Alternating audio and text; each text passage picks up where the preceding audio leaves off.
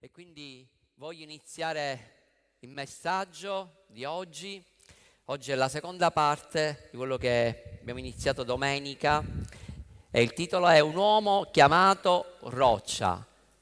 Abbiamo parlato di Pietro, quindi voglio fare un breve riepilogo. Ho detto che nel momento in cui abbiamo ricevuto Gesù, quindi siamo nati di nuovo, è iniziato un processo nella nostra vita abbiamo ricevuto la grazia di diventare figli di Dio. Come è scritto in Giovanni nel capitolo 1, tutti coloro che lo hanno ricevuto, egli ha dato l'autorità di diventare figli di Dio e quindi c'è stata restituita l'identità di figli.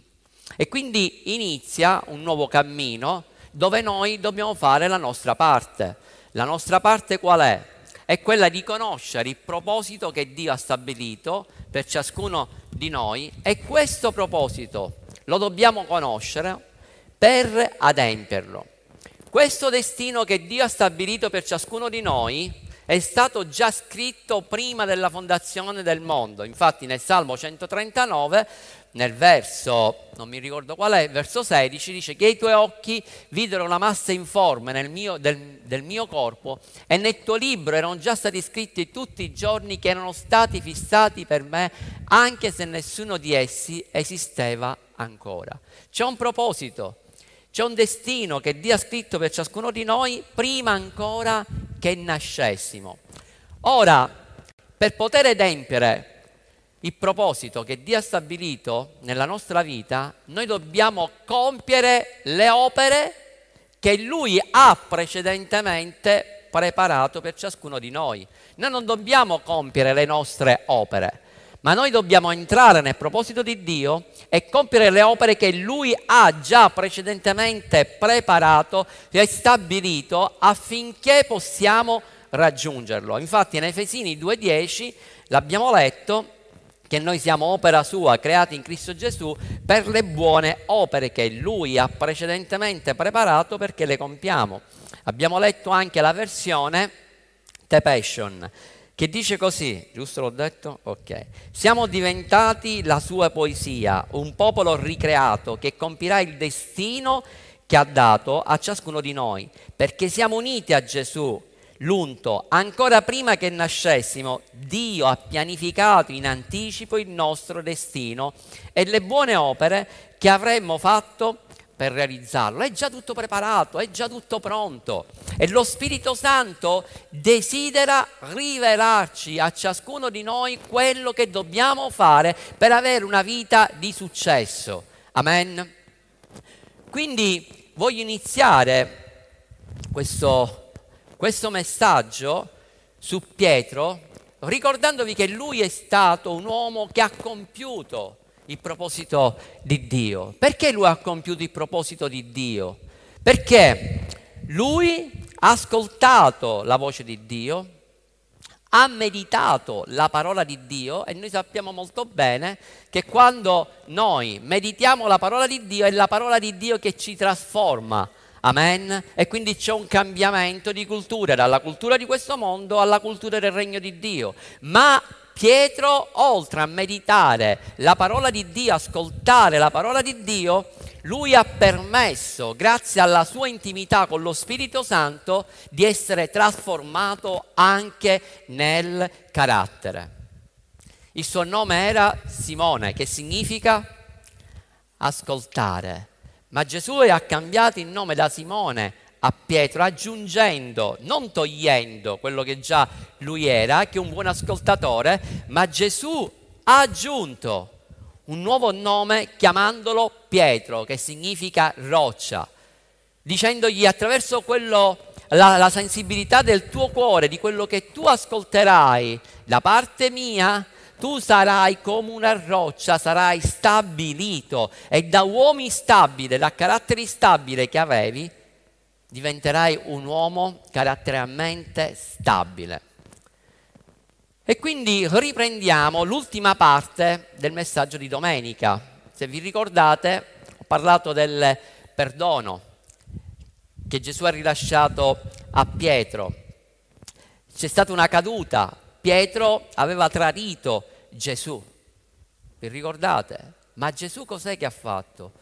Gesù ha manifestato il suo amore. E grazie a questo amore che Gesù gli ha manifestato, senza rimproverargli nulla, Pietro è stato restaurato. Gesù l'aveva avvisato prima che Pietro lo tradisse. Gli aveva detto guarda che Satana ti sta processando, ti sta vagliando, la parola originale significa processando, ti sta accusando già al trono, al tribunale dei cieli, perché già lui prevede quello che tu farai, perché lui ti ispirerà a fare determinate cose, ma io ricordati che sto pregando per te. Dice nella versione message, eh, Simone, stai sulle spine, Satana ha fatto del suo meglio per separarvi tutti da me, come la pula del grano. Simone, ho pregato in particolare per te che non ti arrendi né ti arrendi. Quando avrai superato il tempo della prova, rivolgi dei tuoi compagni e dai loro un nuovo inizio. Wow! Pietro era un leader, Gesù l'aveva riconosciuto come un leader, malgrado il suo carattere, malgrado la sua instabilità, Gesù vedeva il potenziale che c'era in questo uomo. E Gesù vedi il potenziale che c'è dentro di te perché è Lui stesso che ha messo questo potenziale nella tua vita. Amen. Quindi Pietro quando ha rinnegato Gesù, lui è ritornato alla vecchia vita. Lui era ritornato a pescare, era ritornato nei suoi fallimenti. E sapete una cosa, Satana, attraverso il fallimento di Pietro, voleva bloccare la sua chiamata, voleva bloccare il suo proposito, lo aveva legato nei sensi di colpa. E in questo Satana è molto bravo, perché Satana prende quello, i nostri errori, i nostri fallimenti, le nostre cadute e inizia a legarci, dicendoci come hai visto quello che sei, hai visto le tue debolezze, hai visto la tua incapacità, hai visto il tuo orgoglio, e Pietro si trovava in questa condizione, piegato e legato. Ma Gesù, grazie al suo amore, quando si fece trovare sulla riva del mare mentre loro stavano pescando per l'ennesima volta erano ritornati ai loro fallimenti e Gesù l'accolse, Gesù manifestò il suo amore e quando Gesù ha manifestato il suo amore, Gesù lo ha slegato. Gesù lo ha sciolto. Che cos'è che Gesù ha sciolto? Gesù ha sciolto ciò che il nemico aveva legato e ha liberato il proposito che il Padre aveva stabilito per lui. E dopo questo perdono, dopo questa restaurazione, Pietro era pronto ad adempiere il suo proposito, ma anche a liberare il proposito nella vita degli altri. Gesù gli aveva, dato, gli aveva detto qualcosa di grande, di potente. Gesù gli aveva detto, io ti darò, Pietro, ti darò le chiavi del regno dei cieli. E tutto quello che tu avrai legato qua sulla terra sarà legato nei cieli. E tutto quello che tu slegherai nei cieli sarà slegato qua sulla terra. La versione message dice ti darò le chiavi del regno per vietare sulla terra ciò che è proibito nei cieli e per liberare sulla terra ciò che è liberato nei cieli. Wow! Cioè questo è quello che noi possiamo fare. Quello che lui ha detto a Pietro, l'ha detto anche a noi. Noi abbiamo questa autorità, noi abbiamo questo potere di vietare al nemico di fare sulla terra quello che lui ha stabilito. E noi abbiamo il potere di vietare tutto quello che Lui ha scritto, tutto quello che Lui ha stabilito, tutto quello che Lui ha pianificato qua contro di noi sulla terra, noi abbiamo l'autorità di vietarglielo. Amen. E Pietro lo sapeva bene questo, Pietro l'aveva ricevuto, Pietro l'aveva preso proprio come una grande rivelazione. Ora entriamo nel messaggio. Dopo che Pietro fu restaurato, ha ricevuto insieme ai suoi compagni il grande mandato. Ricordate Marco 16, 16, Matteo 28? gli disse, dice andate per tutto il mondo, predicate il Vangelo e chiunque avrà creduto sarà battezzato. Ma chi non avrà creduto, tenga a precisarlo questo, perché dice chi avrà creduto sarà battezzato, ma altresì dice chi non avrà creduto, chi non avrà creduto, non, è, non sta dicendo che chi sarà battezzato sarà salvato, ma specifica che sarà salvato prima chi avrà creduto. Amen. Il battesimo viene successivamente, perché anche in questo mi apro e chiudo una parentesi, c'è un po' di confusione nel, un po' nel mondo cristiano, anche evangelico, perché si crede che se una persona è stata battezzata in acqua è salvato. Sto parlando anche del battesimo da adulti. Non è così.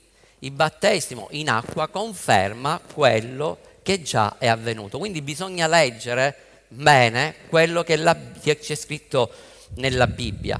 Quindi ha ricevuto insieme ai suoi compagni questo mandato e gli ha detto anche che prima di iniziare cosa devono fare? Dovevano aspettare la discesa dello Spirito Santo. Mi state seguendo?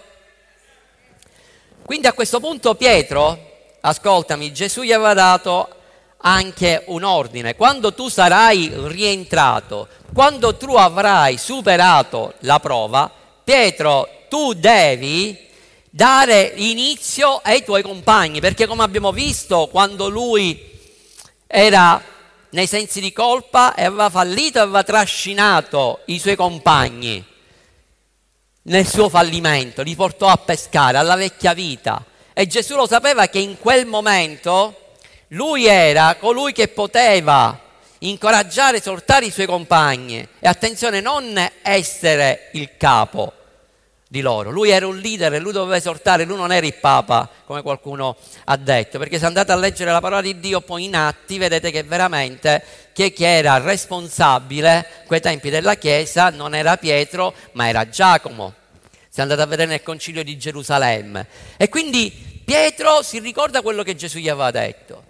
Ha detto io devo ora liberare i propositi dei miei compagni e non soltanto sono io che devo dare un nuovo inizio, sono io che li devo spronare. Infatti in Atti 1.15, prima della discesa dello Spirito Santo, Pietro parla, si alza e inizia a parlare ai suoi compagni e inizia a dire ragazzi, Giuda è morto, siamo rimasti in 11, dobbiamo trovare il dodicesimo. È lui che prende l'iniziativa perché 12 per la Bibbia è il numero di governo, quindi dovevano completare di nuovo e dovevano riempire quel vuoto, quel posto che era rimasto e quindi chi è che prende iniziativa è proprio Pietro. Infatti la parola alzarsi è anistemi, che significa alzarsi da una posizione sdraiata, risorgere dai morti, fare sorgere, apparire e levarsi in piedi. Cioè Pietro, dopo la sua restaurazione, Pietro si alzò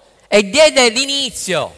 Dice ragazzi, tra poco arriverà lo Spirito Santo, riempirà ciascuno di noi, siamo riempiti di potenza, è arrivato il momento che non dobbiamo più stare seduti, non dobbiamo più rimanere fermi, ma sta arrivando il momento in cui noi dobbiamo agire. Infatti nel momento in cui è sceso lo Spirito Santo, dopo che loro hanno ricevuto il battesimo dello Spirito Santo, Atti 2,14, vediamo per la seconda volta che Pietro si alza in piedi, ma stavolta non è più da solo. Guardate dei principi meravigliosi che ci sono, perché questa volta dice si alzò in piedi con gli undici. Lui aveva dato l'inizio, cioè il fatto che Gesù lo aveva liberato, quello che lui aveva ricevuto, che era stato restaurato, Adesso che lui era libero, il Pietro poteva liberare gli altri, poteva incoraggiare gli altri, poteva esortare gli altri. Lui rischiava di rimanere seduto, sdraiato in quella posizione di perdente, di una persona che era fallita e ci sono molti credenti che in questo momento si trovano in questa condizione che stanno vivendo nei sensi di colpa, nei risentimenti. Il problema di Pietro era la mancanza di perdono, ma la mancanza di perdono a se stesso perché lui non riusciva a perdonarsi, perché lui aveva fallito, era stato toccato e colpito nel suo orgoglio, perché a Gesù lui aveva detto, io non ti tradirò mai, io morirò con te, io finirò con te in carcere, puoi stare tranquillo di questo. Ma la prima prova Pietro aveva fallito e questo ci fa comprendere che a volte anche all'inizio del cammino da credente noi vorremmo fare tante cose e magari poi a volte cadiamo, ci rendiamo conto che ancora non siamo pronti. Pietro non era pronto, si era sbilanciato e all'inizio siamo tutti così, non siamo pronti per fare grandi cose con il Signore, c'è un processo di crescita. E quando dice la scrittura che Pietro si alzò, è la stessa parola che abbiamo visto poco fa, che è istemi.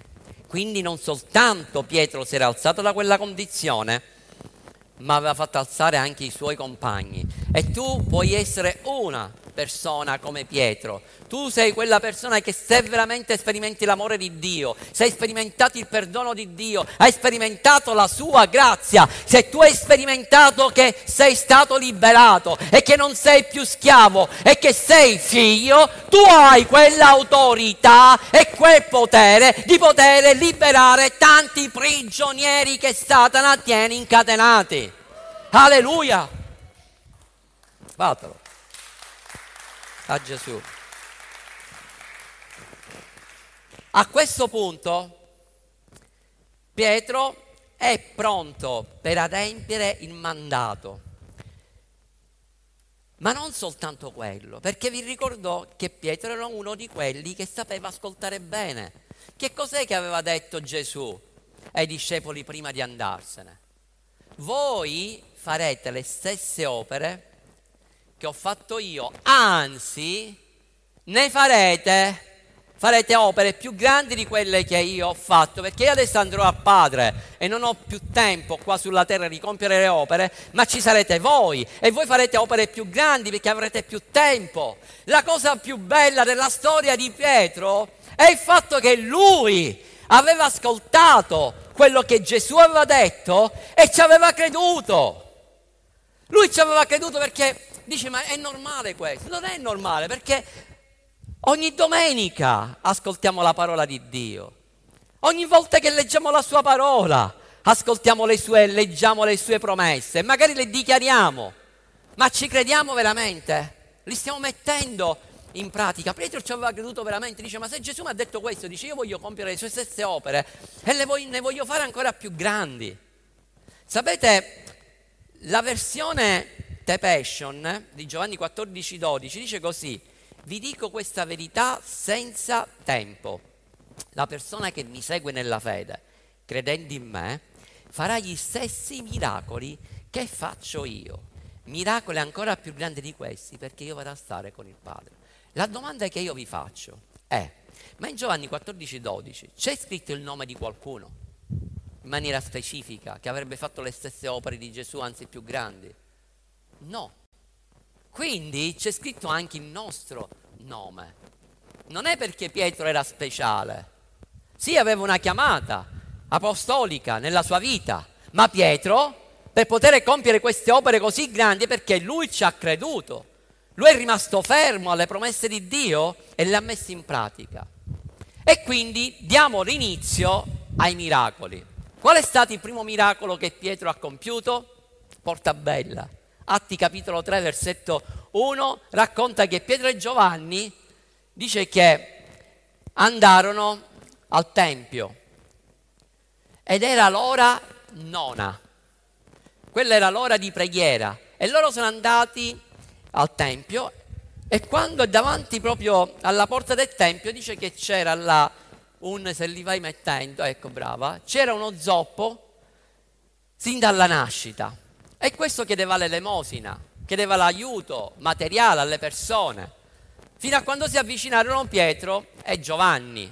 E lui gli chiese dei soldi, datemi dei soldi, ho bisogno per vivere. Ma Pietro e Giovanni, ascoltami perché adesso analizzeremo queste parole, Pietro gli disse, dice guardaci, guardaci negli occhi. Sapete, qua c'è un insegnamento importante, perché Pietro aveva sperimentato cosa significava guardare negli occhi a Gesù. E lui sapeva che dentro di lui c'era Gesù. C'era una grande potenza che voleva esplodere. C'era una grande potenza che voleva uscire, che doveva essere rilasciata. E gli disse, dice, ore argento, cose materiali, che, che veramente non soddisfano il tuo bisogno, ma è un bisogno provvisorio se io ti do qualcosa di denaro, quel bisogno che tu puoi avere in questa giornata, ma quello che io ho è più grande di quello che tu immagini. Quello che io quello che io ho ricevuto, cioè Pietro era consapevole di quello che aveva lui ricevuto e questo mi parla del fatto che noi dobbiamo essere consapevoli di tutto quello che noi abbiamo ricevuto e che noi dobbiamo rilasciare. E dice che presolo per mano gli disse prima, gli disse alzati e cammina, ma lui era rimasto fermo nella sua posizione. A un certo punto Pietro lo afferra, con la mano destra lo sollevò, dice che in quell'istante i piedi, che con un balzo in quell'istante i piedi e le caviglie si rafforzarono e lui iniziò a camminare. Ora analizziamo verso, questi versi. A che ora è che loro si trovavano là? Ora nona. L'ora nona vi ricorda qualcosa? È stata l'ora perfetta di quando Gesù spirò e prima di spirare lui disse tutto è compiuto, te te ne stai. Era l'inizio del ministero apostolico, dei miracoli e lui si stava accordando in quel momento sul tempo che Gesù aveva stabilito e di quello che lui aveva detto, tutto è compiuto. E quello che loro dovevano fare era semplicemente rilasciare quello che già Gesù aveva rilasciato là sulla croce. E Gesù sulla croce ha già dato duemila anni fa, ha rilasciato la tua guarigione, ha rilasciato la tua salvezza, ha rilasciato la tua liberazione, ha rilasciato la tua prosperità, ha rilasciato la tua pace. E quello che tu devi fare è semplicemente riceverlo. E quello che tu devi fare per gli altri è semplicemente rilasciare quello che Gesù ha dato a ciascuno di noi. E Pietro stava rilasciando quello che lui aveva ricevuto. Gli disse, fissando gli occhi. Wow. Fissando gli occhi. In quel momento, secondo voi, Pietro, cosa si ricordava? Perché gli ha detto, guarda me? Perché lui si ricordava quando era nella tempesta. E lui si ricordava che quando era la tempesta, fino a quando vedeva, io, con i suoi occhi vedeva Gesù, lui stava camminando nella tempesta.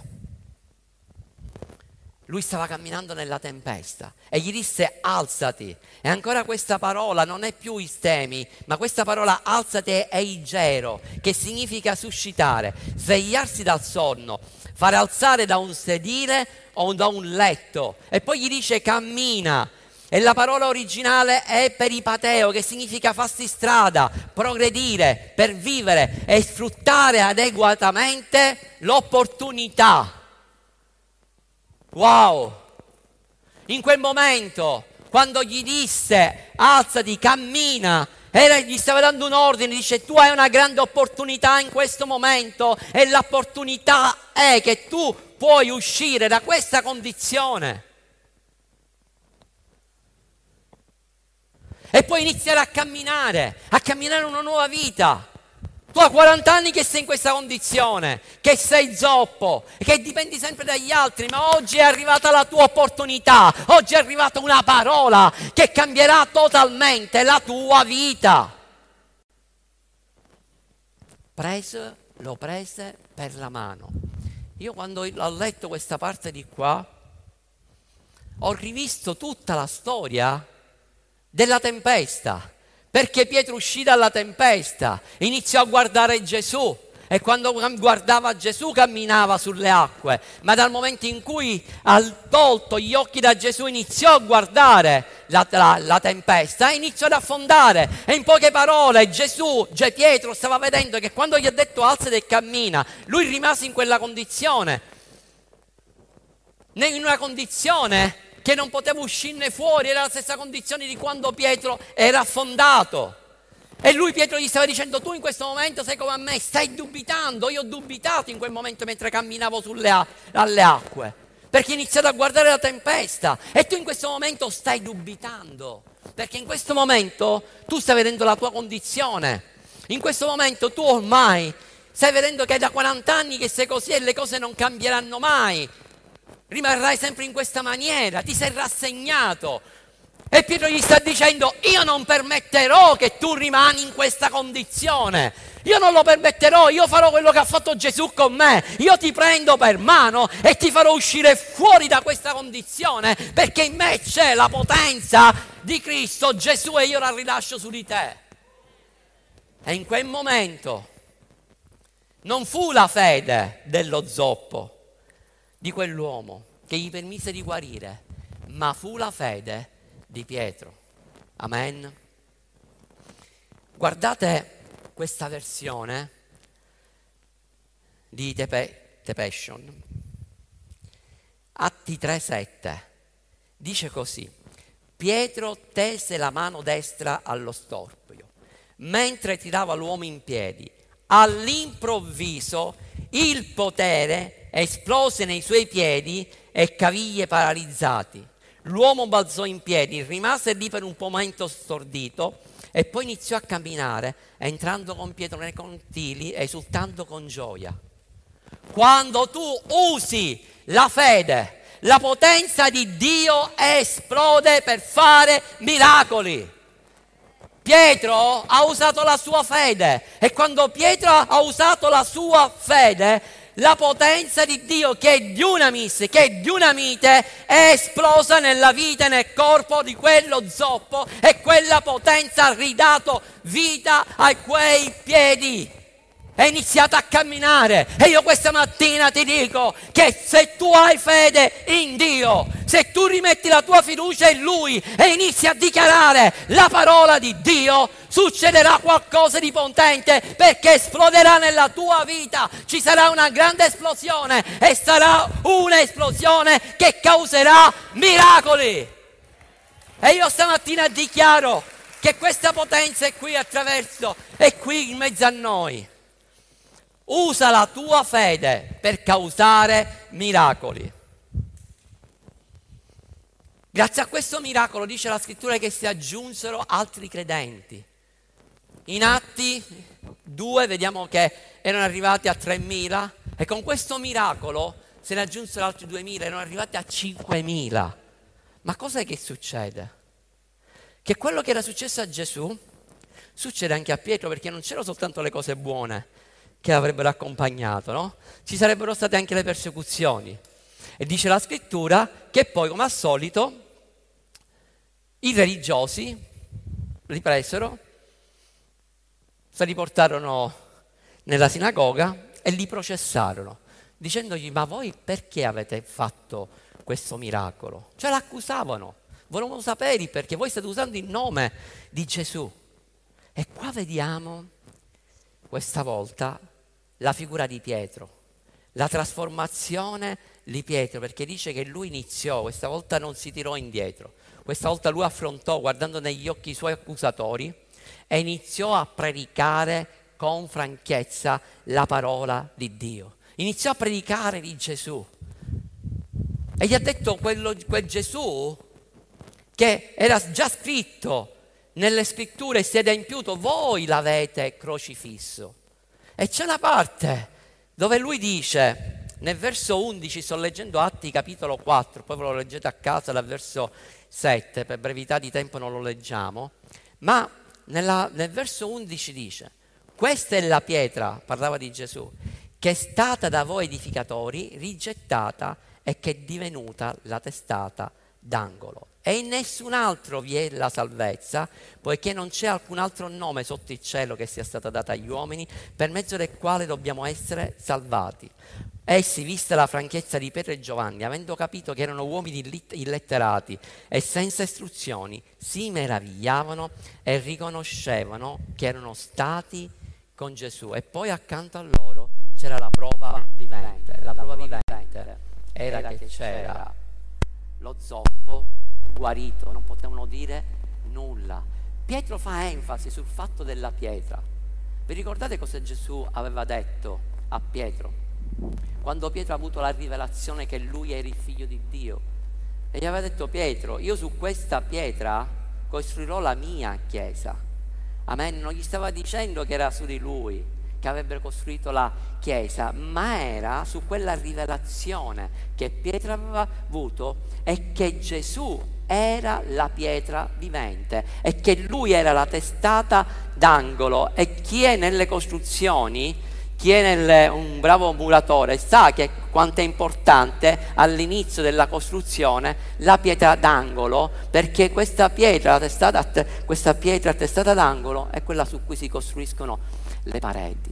E lui stava dicendo quello che voi avete rigettato, quello è il fondamento su cui verrà costruita la vera Chiesa, la Chiesa vivente, la Chiesa dove verrà predicata la grazia dice che riconobbero che loro erano stati con Gesù. Sapete quando dice che loro erano illetterati? Sta parlando che loro non avevano avuto nessuna formazione religiosa, cioè loro non erano stati alla scuola biblica, alla scuola dei, degli scribi, dei teologi, dei dottori della parola. E questo ci fa comprendere una cosa importante, che se andate a studiare la storia dei dodici discepoli che Gesù si scelse, nessuno di loro era stato nella scuola dei farisei, degli scribi. Cioè, proprio per questo odiavano anche a Gesù, perché tutti i suoi discepoli, i discepoli che lui aveva scelto, non l'aveva scelto dalla sinagoga, non l'aveva scelto da quella scuola di religiosità, ma lui aveva preso degli uomini che erano semplici, degli uomini che veramente avevano un cuore semplice su cui costruire delle basi solide, dove non c'era nessuno spirito di religiosità nella vita. Ci fu un cambiamento e vediamo che Pietro fu trasformato. Pietro era stato cambiato, era stato trasformato. Perché era stato trasformato? Perché Pietro permetteva ogni giorno nella sua vita allo Spirito Santo di cambiarlo. Dice la scrittura che Pietro andava attorno a tutte le città anche Gesù dice che Gesù andava attorno a tutte le città e tutti i villaggi predicando il Vangelo e guarendo tutti. Anche Pietro, come gli altri apostoli faceva le stesse cose, cioè Pietro andava in ogni città, in ogni villaggio, predicava la parola di Dio e dove arrivava Pietro succedevano miracoli. Faceva le stesse opere che faceva Gesù. Secondo miracolo è stato la guarigione del paralitico, Atti 9:32. Dice che lui si trovava in un paese che in questo, in questo luogo c'era un uomo di nome Enea. Questo uomo era paralizzato da una vita. Vi ricordate quando Gesù è andato alla piscina di Bethesda? C'era quell'uomo da 38 anni che era infermo. Non è stato quell'uomo che è andato da Gesù, è stato Gesù che è andato da quell'uomo. La stessa cosa ha fatto Pietro. Pietro vedeva quello che Gesù faceva. Pietro ascoltava quello che Gesù diceva e la stessa cosa l'ha fatto Pietro. Pietro quando ha visto quel paralitico dice io non ti posso vedere in questa condizione, io do dentro di me un potere e il potere che io ho dentro di me è quel potere che ti farà rialzare da questo letto. E gli disse alzati, cammina e rifatti il letto. Wow.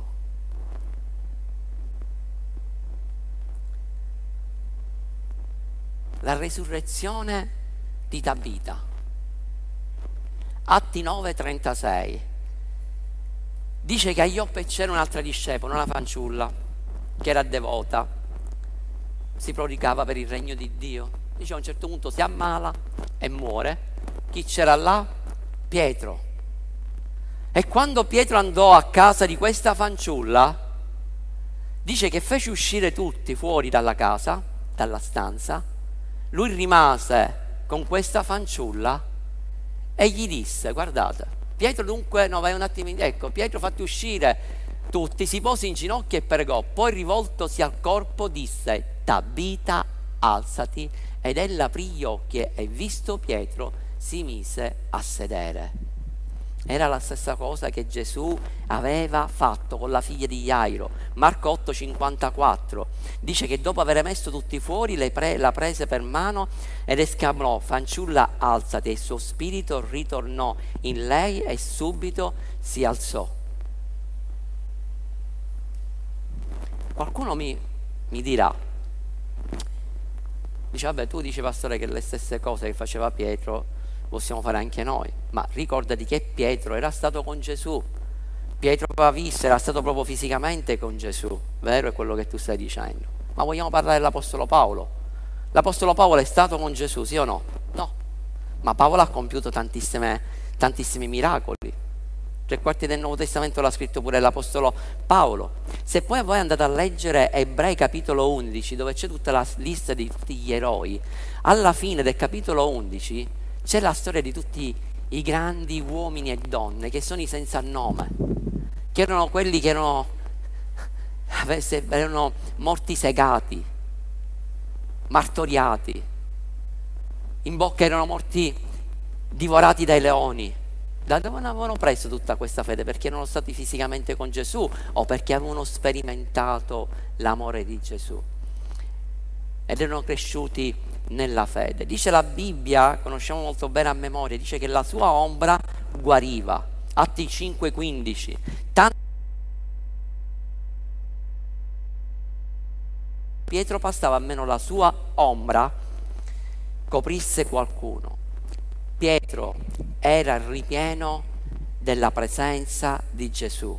La presenza di Gesù l'aveva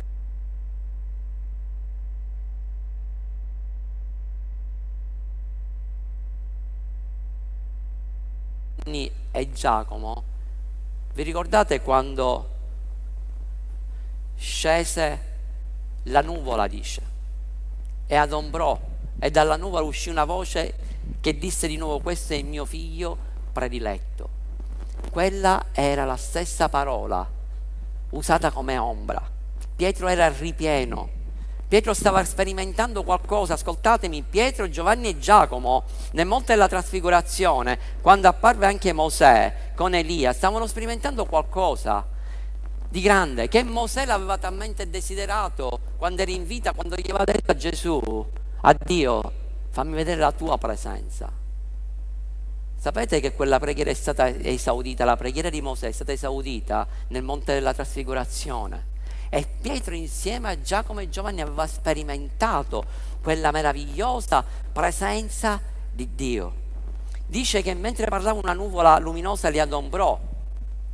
E questa parola adombrò è ombra, che significa dal greco è epischiazzo ed è usata esclusivamente per descrivere il potere soprannaturale dell'onnipotente Dio. In poche parole, quella è la, la gloria di Dio. E questa stessa parola è usata quando l'angelo apparve a Maria dicendo che lei avrebbe concepito Gesù. Dice come avverrà questo? Dice che tu sarai adombrata.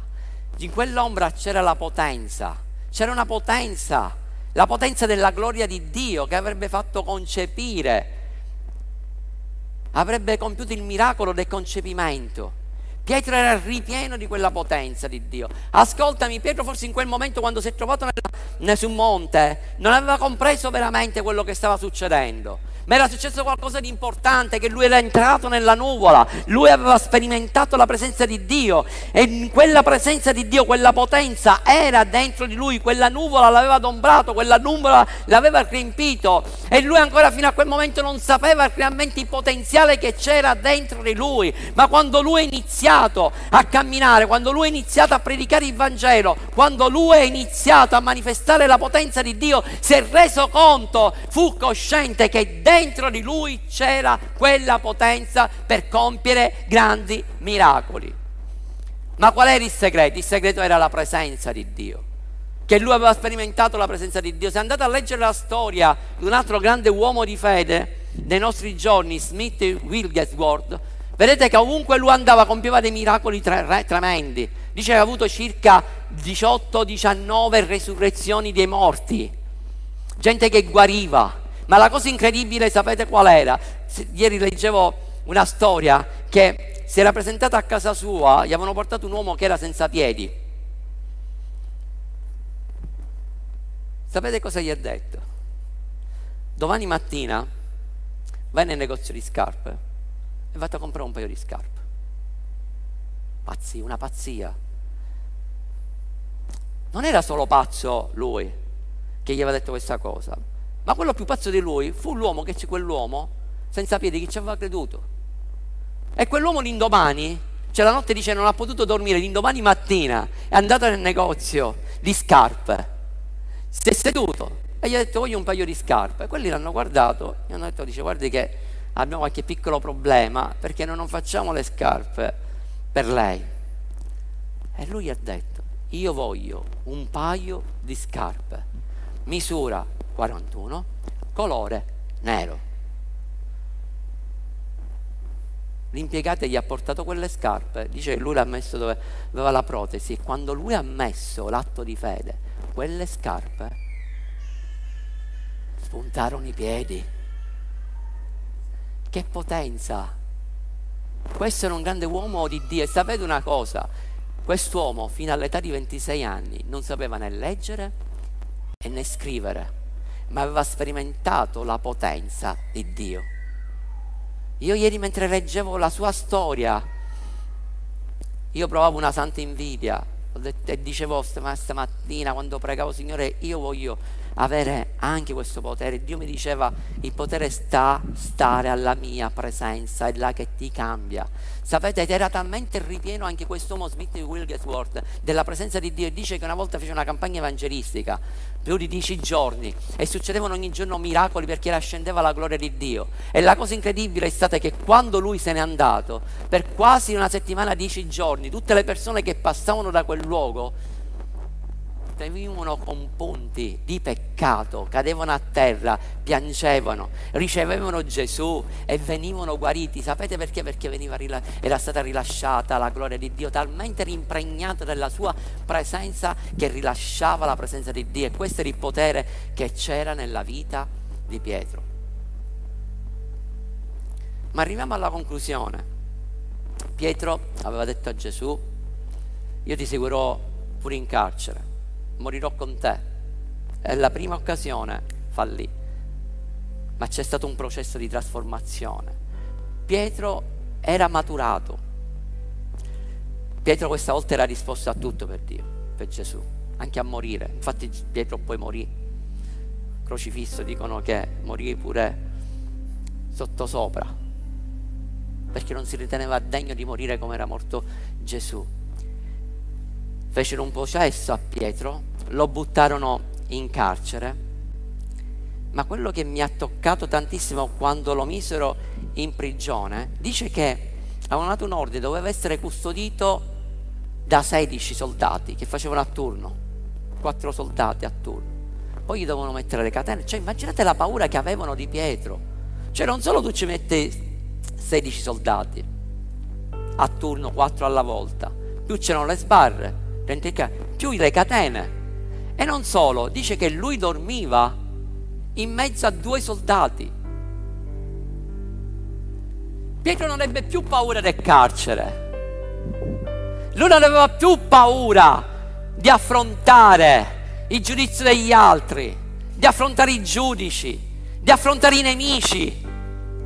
Pietro aveva imparato una cosa importante e lui l'aveva imparato quando si trovava con Gesù nella barca, che mentre c'era la tempesta dice che Gesù riposava nella tempesta, Pietro aveva imparato che durante le tempeste lui poteva vivere nel riposo perché dice la scrittura che mentre lui era in carcere, mentre era incatenato e aveva due soldati attorno a lui, Pietro non si preoccupava di nulla. Dice che Pietro invece di piangere, Pietro stava dormendo e quella parola significa che lui stava riposando in Dio in mezzo a quella condizione. Pietro aveva imparato cosa significava vivere nel riposo.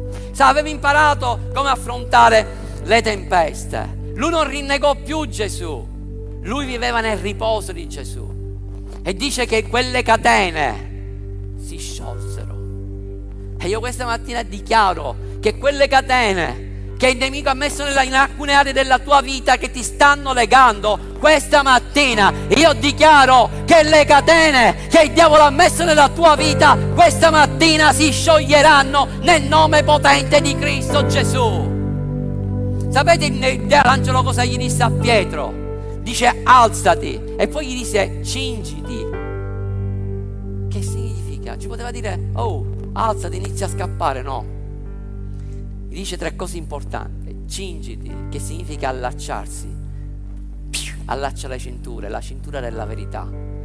Pietro, ricordati che c'è una chiamata nella tua vita che tu devi predicare il Vangelo allacciati i sandali, la prontezza del Vangelo perché c'è un proposito nella tua vita, Pietro, e tuo, il tuo, proposito non è quello che tu morirai in carcere, tu non morirai in questa condizione, Pietro, perché io sono venuto a liberarti, perché anche se il nemico ti ha voluto trattenere qua nel carcere, io sono venuto a liberarti perché ancora c'è il proposito che tu devi portare a compimento. E per ultimo gli disse, guardate, No, no, vai un attimo indietro.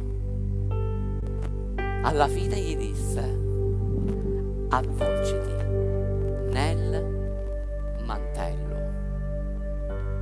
In Pietro c'era un manto apostolico e quel manto apostolico non era venuto da se stesso, non si era autoproclamato apostolo, ma lui aveva avuto un mandato e il mandato gli era venuto direttamente da Gesù.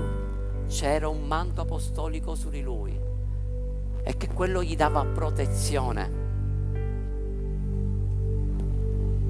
Lui uscì avvolto in quel manto. Quello significa protezione. Significa avvolgersi alla presenza di Dio. Pietro aveva portato, portato a compimento il suo proposito. Se andate a leggere la sua storia, lui continua a fare miracoli. E alla fine sapeva perché Gesù gliel'aveva detto di quale morte sarebbe morto. Pietro non ebbe paura di morire. Pietro era maturo di morire su quella croce ed era fiero quando andò su quella croce. Dice io non voglio morire come è morto il mio Signore Gesù. Non sono degno di morire della sua stessa morte voglio morire sottosopra. Questo grande uomo, quest'uomo illetterato, quest'uomo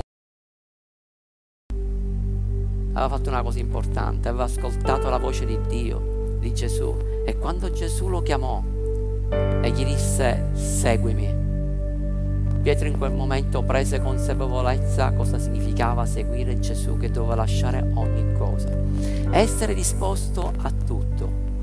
E lui vide i miracoli nella sua vita. Era ripieno della presenza di Dio. Potete alzarvi.